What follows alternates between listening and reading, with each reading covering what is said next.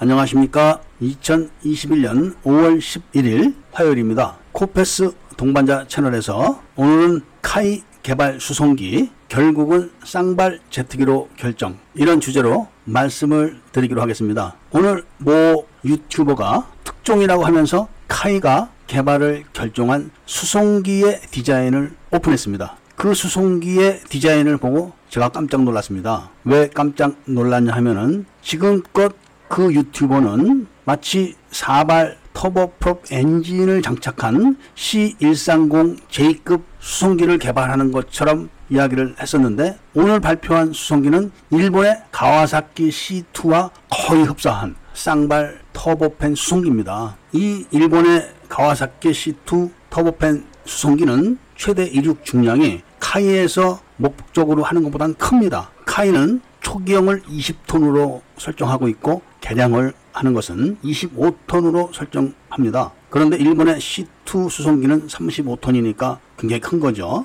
그런데 여기서 우리가 한번 지적해 볼 사항이 하나 있는데 20톤 수송기와 25톤 수송기는 엔진이 다릅니다.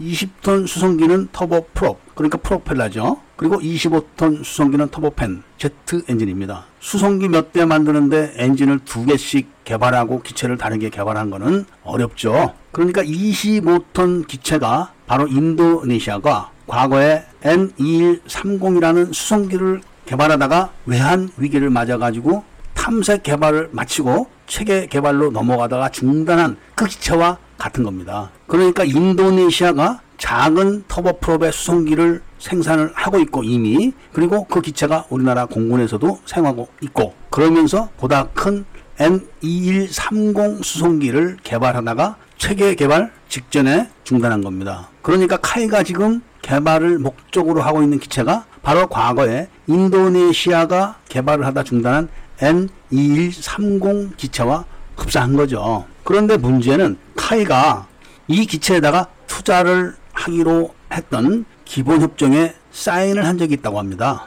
당시 보도를 보면은 카이가 인도네시아 국방부에서 인도네시아 항공기 제작업체인 PTDI 회사와 상호 항공기 투자 협정을 약정을 했고 PTDI 회사는 카이에 투자를 해가지고 KF-X 전투기 한 대를 가지고 오는 그런 협정을 하고 카이는 인도네시아의 수송기와 무인기 사업에 투자를 하기로 한 약정이 있었다고 합니다. 구체적인 내용은 우리 일반인들이 잘 알 수는 없지만 당시 보도 내용을 보면은 그렇게 돼 있기 때문에 인도네시아는 약정에 의해 가지고 KF-X 사업에 투자를 했지만 인도네시아 입장에서는 터보프롭 수송기 몇 대만 한국에 판 것밖에 없습니다. 그것도 T-50 전투기를 수출하면서 발생한 그런 일들이기 때문에 실제로 인도네시아는 한국에 투자만 했지 한국으로부터 투자 약속을 받았던 사업들은 진척이 없는 겁니다. 내막적으로는 그렇게 돼 있는 거죠. 현실적으로. 그런데 느닷없이 카이가 수송기 개발 계획을 발표합니다. 그러면서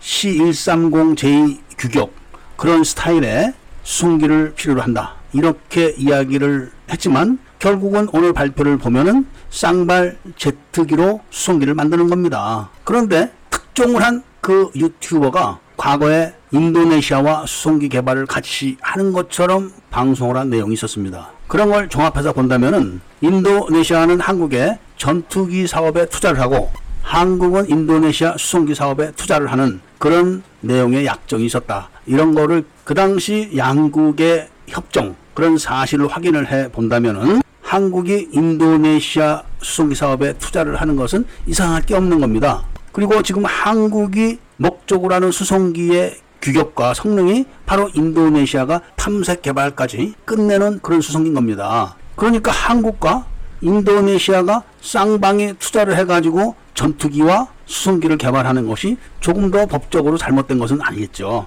그런데 한국 측에서는 절대로 그런 발표를 하지 않고 혼자서 수송기를 개발하는 것처럼 지금 발표를 하고 있는 겁니다. 그리고 개발비를 4조를 요구를 해서 진행을 하려고 하는데 카이 발표를 보면 국내에 그 수송기 소요가 100대 정도 있다. 이렇게 이야기를 하고 있습니다. 그런데 국내에 그런 수송기 소요가 100대가 있는 것이 아니라 국내에 대략 40대, 그리고 인도네시아에 대략 60대가 있는 걸로 파악이 되고 있죠. 이런 상태에서 나중에 인도네시아와 수송기 개발을 한다고 하면은 그때부터가 더 이상한 겁니다. 4조 원의 개발비를 타가지고 인도네시아와 또 합작으로 수송기 개발을 한다. 이렇게 됐을 때 개발비 분배 문제와 분담 문제 이런 것들이 불거지게 됩니다. 지금 KAI 발표대로라면은 명백하게 쌍발 터보팬 제트 엔진 수송기입니다. 그런데 이 쌍발 터보팬 제트 엔진을 이 규격대로라면은 지금 한화가 투자해서 미국서 생산하는 엔진하고 동일한 겁니다. 그 엔진을 쓰겠죠. 결국 한화가 만드는 엔진을 쓰게 되는 거죠.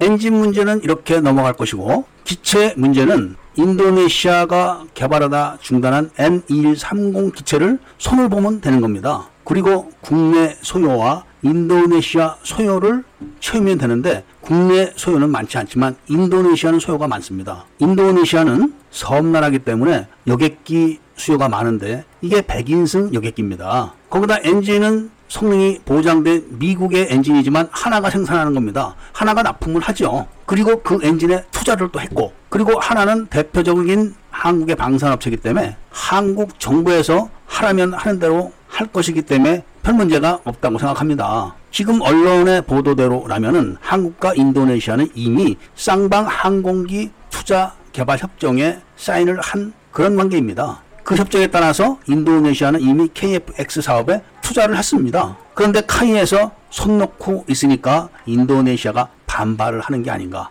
이런 생각을 안 할 수가 없고 그래서 수송기 개발 계획을 발표를 하면서 여러 가지 연막을 치다가 결국은 쌍발 제트 엔진의 수송기를 인도네시아가 개발한 성능의 수송기로 결정을 한 것 같습니다. 이게 무슨 문제겠습니까? 쌍방이 투자를 하기로 했었으니까 그 약정대로 하는 것은 불법이 아니죠. 그런데 개발비가 4조씩 들어간다는 거. 이런 개발비 문제가 바로 수리온의 변속기 국산화 문제가 불거졌던 거. 그리고 그 문제를 해결하기 위해서 만인원 공격 헬기를 끝까지 밀고 나간다는 것 같은 그런 일들과 연계를 해본다면은 뭔가 투명해 보이지 않는다. 이런 생각을 떨쳐 버릴 수가 없다. 이런 말씀을 드리면서 오늘 이야기를 마치고자 합니다. 앞으로 더 정확한 내용을 알게 되면은 구독자님들께 말씀드릴 것을 약속드리면서 구독과 좋아요, 알림을 부탁드리고 이야기를 들어주셔서 감사드립니다.